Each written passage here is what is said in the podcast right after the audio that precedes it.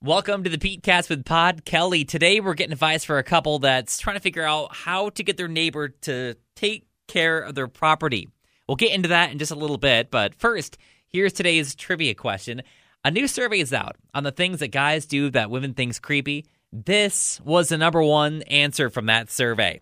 And we'll give you that answer at the end of the podcast. So, this couple writes in saying, Our neighbors bought the home next door last year and they rarely take care of their yard.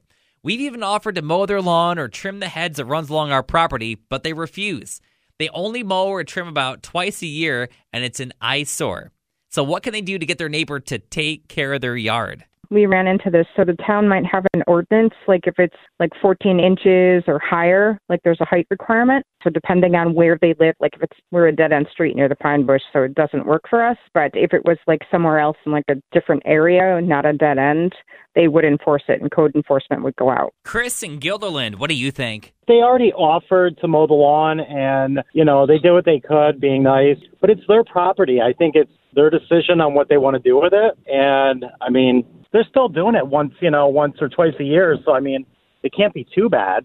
There's nothing really they can do about it. It's their property; they pay for it. Tom and Mechanicville, what can this couple do? Well, depending on where they live, that's also a code violation. They could report it to the city, town. Diplomacy is always good. I mean, you can go to the neighbors first, but I thought you had mentioned that they did talk to them already and even offered the mow. Yeah, yeah, they already have done that. You know, you always want to be fair because you got to live next to the people until one of you move away or pass away. So Yep, you, yep. you don't want to have bad blood. But again, you can't have something like that going on. You got mosquitoes.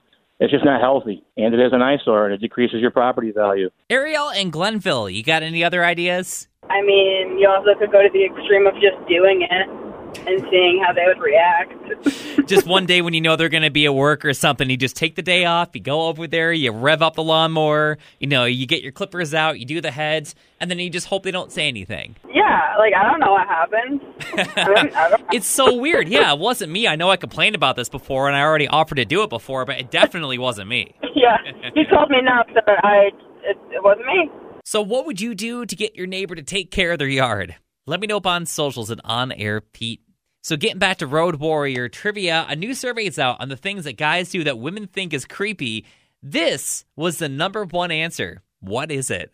Would it be stare? It is stare, yes.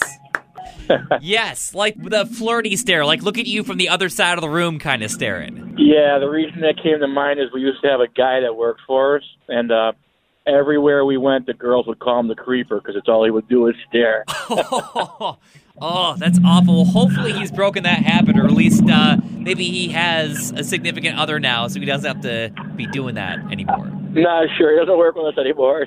And if you want to play Road Warrior trivia, we play live at 5 every weekday on 100.9 The Cat. So, coming up tomorrow, if from this point on nobody was able to lie, would the world be a better place or to just be an absolute disaster? So make sure you're following, subscribed, or you can listen to the live shows on 100.9 The Cat or Alt 1049. My name is Pete Kelly. You catch me up on socials at On Air Pete or just search Pete Kelly. I'm the guy with the corgi in the photo. Her name's Lily and is about 90% of what I post. And until tomorrow, take that break from social media if you need it. Same with the news.